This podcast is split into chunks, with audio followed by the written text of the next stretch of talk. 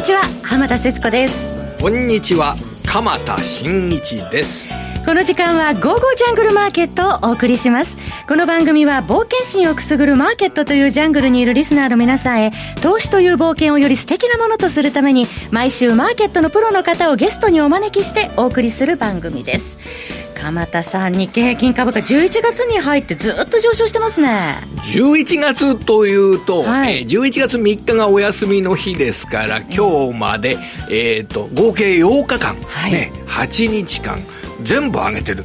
いや、株っていうのは本当にわからないもんですね。あの、10月の30日金曜日ですけれども、この時354円安。で、日経平均で2万3000円割れで引けてるっていうのが10月の30日だったんですけれども、はい、まあその頃はこのチャートの形など見ながら、うん、ここがちょっと正念場だ終値で2万3000円を割るというような場面がというような、そういうふうなあ観点で捉えられたのが、11 1月になってからまあ、下がってる日がないという日経平均の動きでしたね。ステージも2万3000、2万4000、そして2万5000円台に入ってきました、はい、そして明日は S q、まあ、ここでですね、あの株式の専門家の方に、えー、今日はお話を伺えるということで、私もワクワクしております。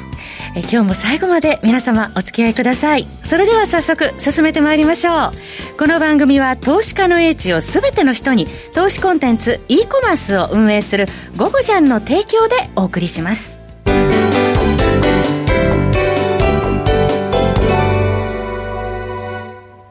さて、鎌田さん、はい、相場の景色も変わってまいりましたね。うん、あの、2万5千円という日経平均は非常に区切りの良い水準ですからね。はい、えー、1000円刻みよりもこの5000円刻みで、えー、2万5千円という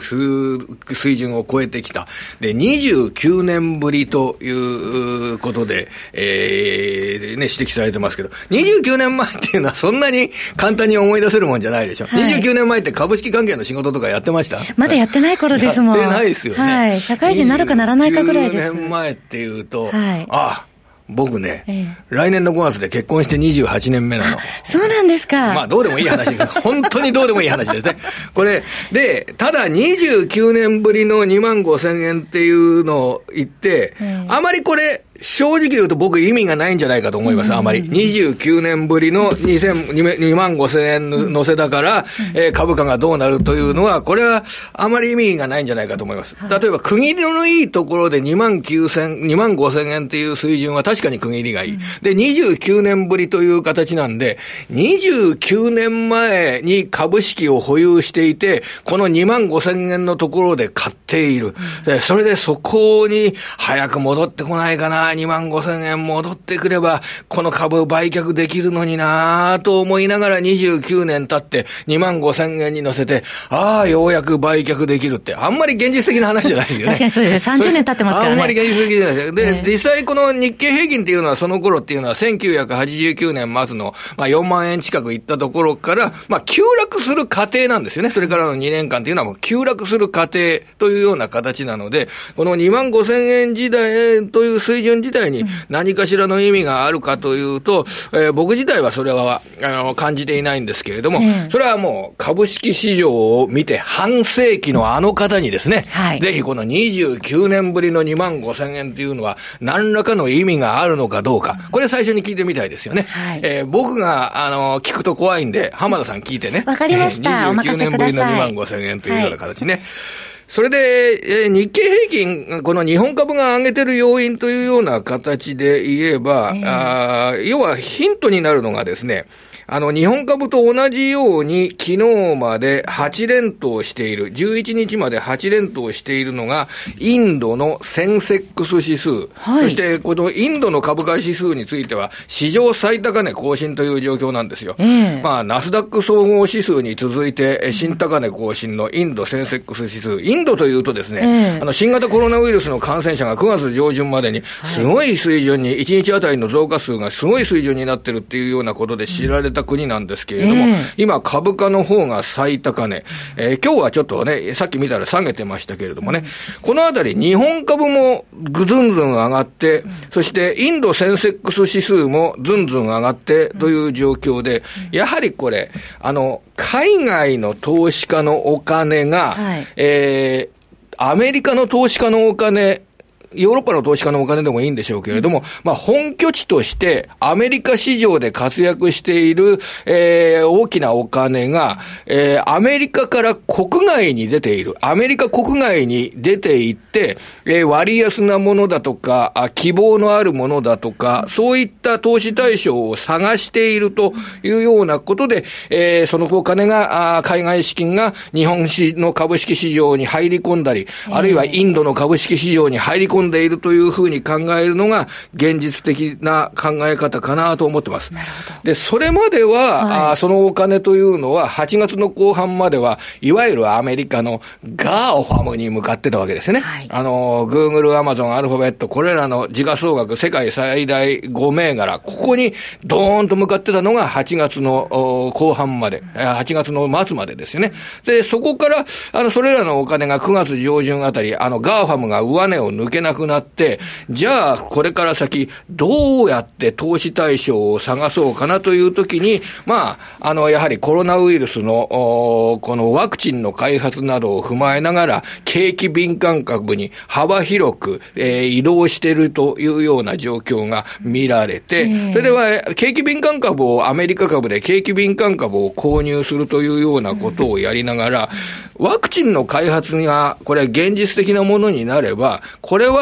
グローバルで、えー、もっと分野の裾野の広い景気の回復につながる。えー、と考えるのが一般的ですよね。そうすると、新興国の、えー、インドであり、マレーシアであり、インドネシアの経済回復なども考えられるでしょうし、成熟国家の、えー、先進国だけれども、成熟国家の日本の、えー、金融資産の活性化などによる内需の回復なども考えられるだろうし、ということで、これは欧米を本拠地にする、しているお金が、えー、いろいろな、世界のいろいろな分野に出稼ぎに行っている。そういう動きが今足元で動き、えー、現れてるんだろうなと。僕はそれをインドの株の上昇、日本の株の上昇から読み取っている次第でございます。はいそのあたりのデータとして、えー、今日紹介しようと思ってたのが、えー、木曜日ですと、はい、先週の、えー、東京証券取引所における、はい部門別の売買状況、投資部門別の売買状況、これが発表されますよね。はい、で、海外投資家が現物株を3572億円の買い越し。で、先物については、あこれ日経平均ラージ、日経平均ミニ、トピックスラージ、この3つ合わせて7400億円ぐらいの買い越し。そうすると現物と先物合わせて先週は1兆1000億円ぐらいの買い越しということで、もう海外から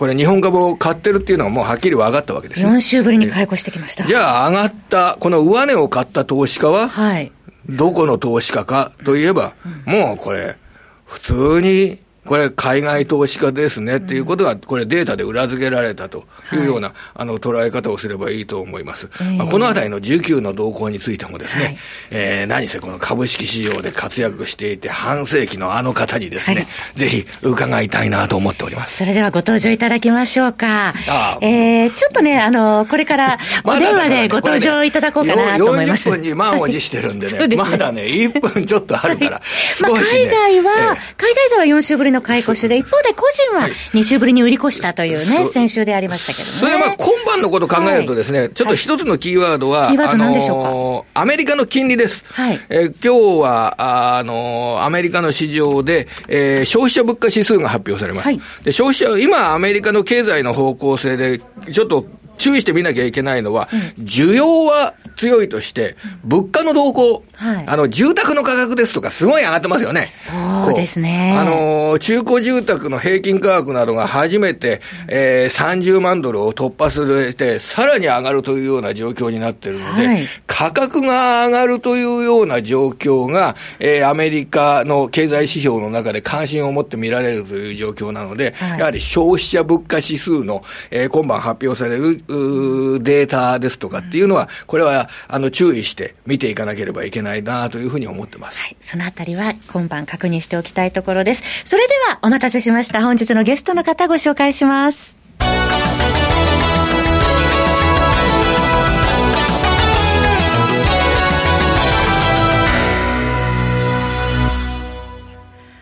本日のゲストの方は、マーケットアナリストの荒野博さんです。荒野さんとお電話がつながっています。荒野さん、こんにちは。こんにちは。よろしくお願いします。こちらこそ。荒野さん、今月に入ってもう日経平均株価2万5千円を抜けてまいりました。止まりませんね、上昇が。結局、その、今月に入ってから海外勢が買い始めた。基本的に上値を取るときっていうのは、法則性があって、はい、アメリカ株が最高値更新、まあ、ニューヨークダウが瞬間最高値更新したよね。はい、それから海外勢がその日本株が出遅れてると思って、日本株を買い越す、でこのパターンがまた今回も起こったってことですよ。そうですね。先週、第1週は、えー、先ほど鎌田さんからご紹介ありましたけれども、えー、現物先物合わせて海外勢1兆円超える買いをしてきたということですね。ほぼ1兆1000億ですね。1兆 ,1 兆1000億ですね。はいこの、今の、あの、海外勢の買い越しっていうのは、これ当然、この今週の9日、10日、11、12、月火水木、あの、日経平均、また、あの、大幅に上がってますけど、あの、買いの原動力になってるという大幅買い越した翌週、大幅に売り越すってことは基本的にないんですね。はい、はい、大幅買い越した翌週も、金額はともかく買い越す、だから今週も多分買い越してるんですよ。えー、だから、その、えーと、10月30日のその瞬間2万3000割れたところから2500円上がってるわけですよね、うん、だからこの上げはもうほとんど海外税です。はい、でこの海外勢の買い越しの、えー、持続力ですとか、えー、いつまで続くのか、とですとか、そういったことを、えー、測るためには、何らかの、えー、考え方ってできますかね、その、の余力を考えるということで。海外税って基本的に、ええ、あの、なんだろう。2、3か月連続買い越すってパターンが普通なんだよね、はい、ただ最近、その日本株を見捨ててるのかどうか知らんけど、2週間で終わることがよくあるんですよ、はいはい、そうやって考えると、来週買うかどうかっていうのは、うんわかりません？はい。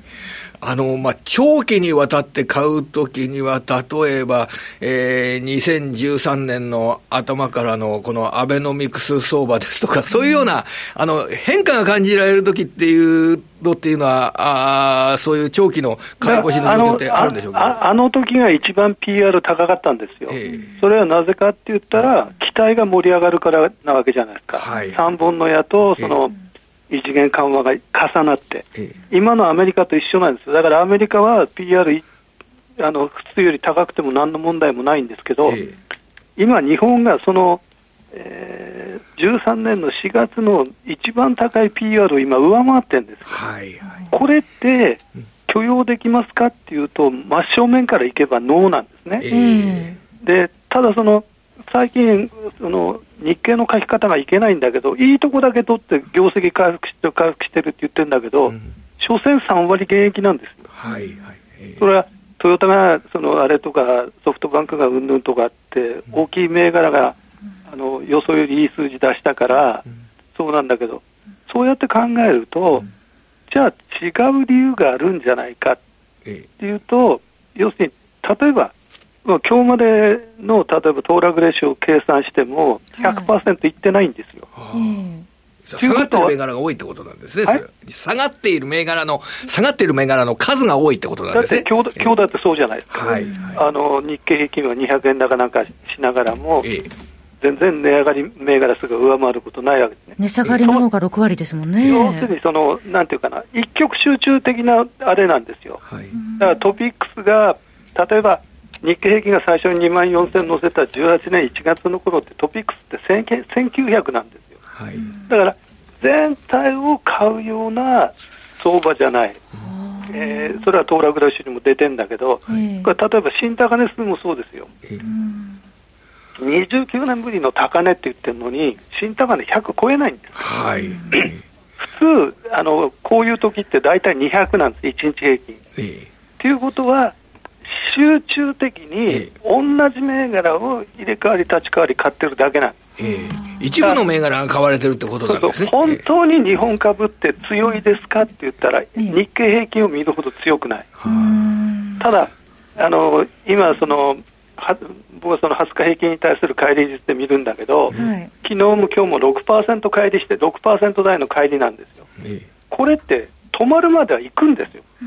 仕方がないんで。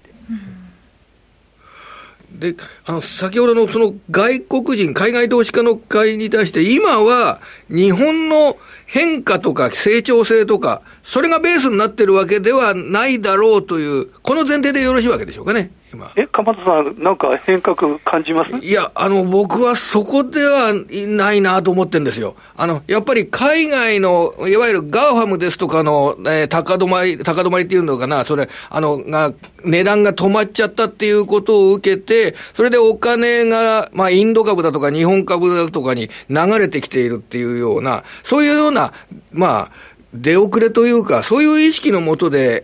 えー、欧米資金が、えー、海外に行ってるっていうような、そんな考え方を持ってるんですけど。あの、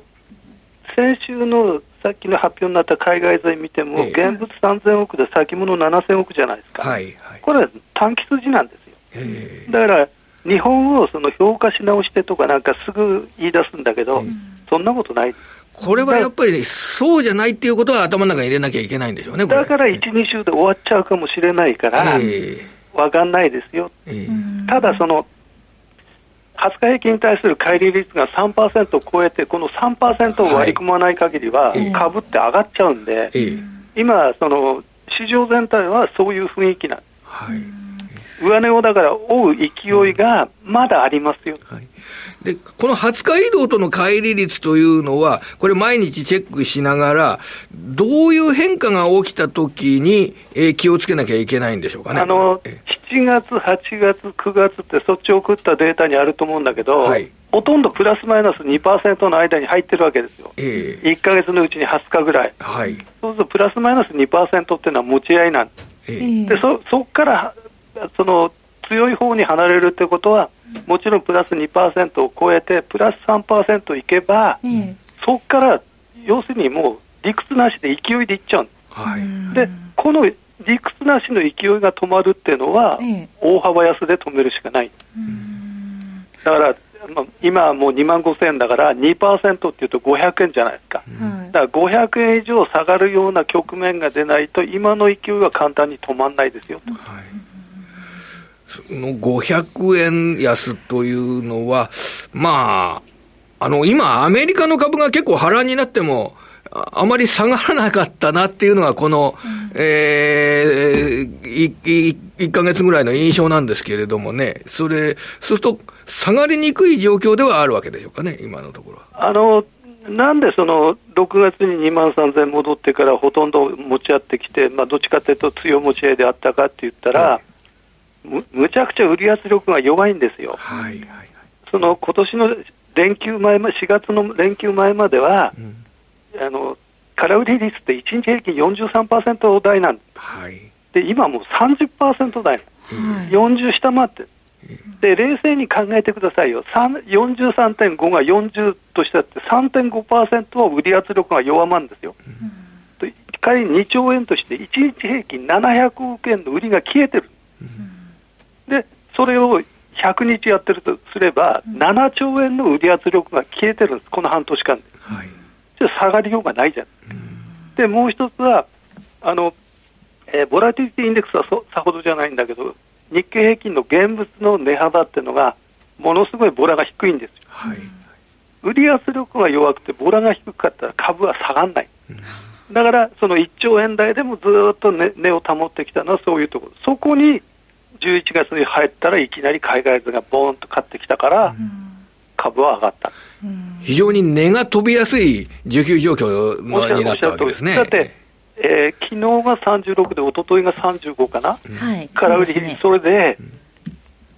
3兆円、4兆円できてごらんなさい、売る人いないんだから、はい、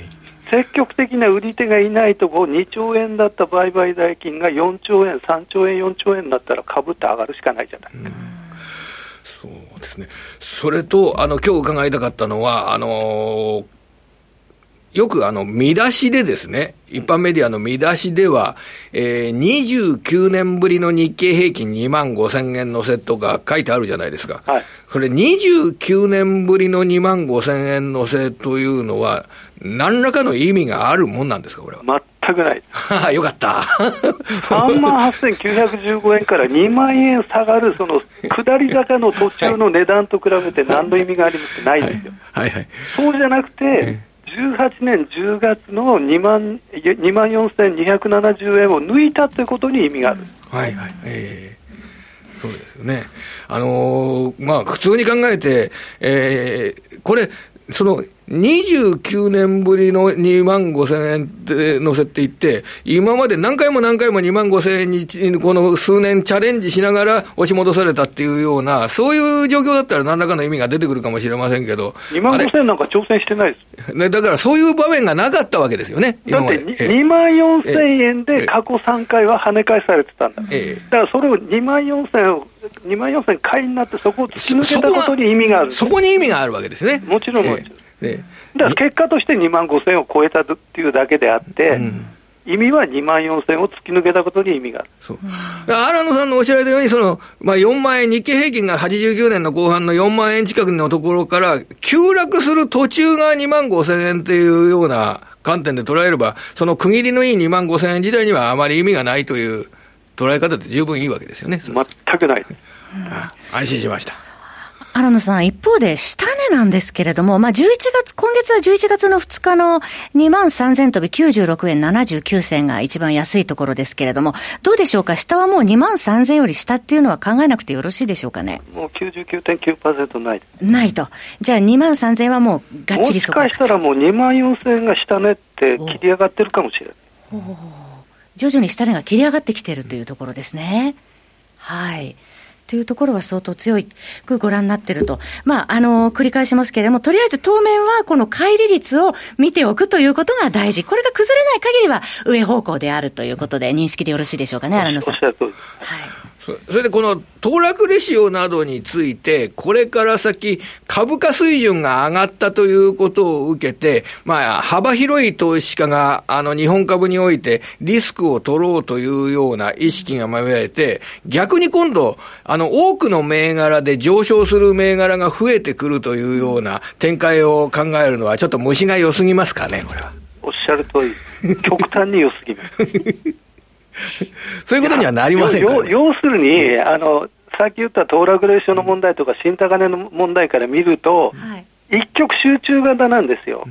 おそらく、その、えー、日経平均の、まあ、東証一部の中でもいいけど、うん、3分の1か4分の1ぐらいの銘柄でやってるんですよ。だから今日だって、その200円高しても、えー、えー、なんだ、値上がり銘柄数が600とか700しかいかない。はいそういう流れなんです。はい。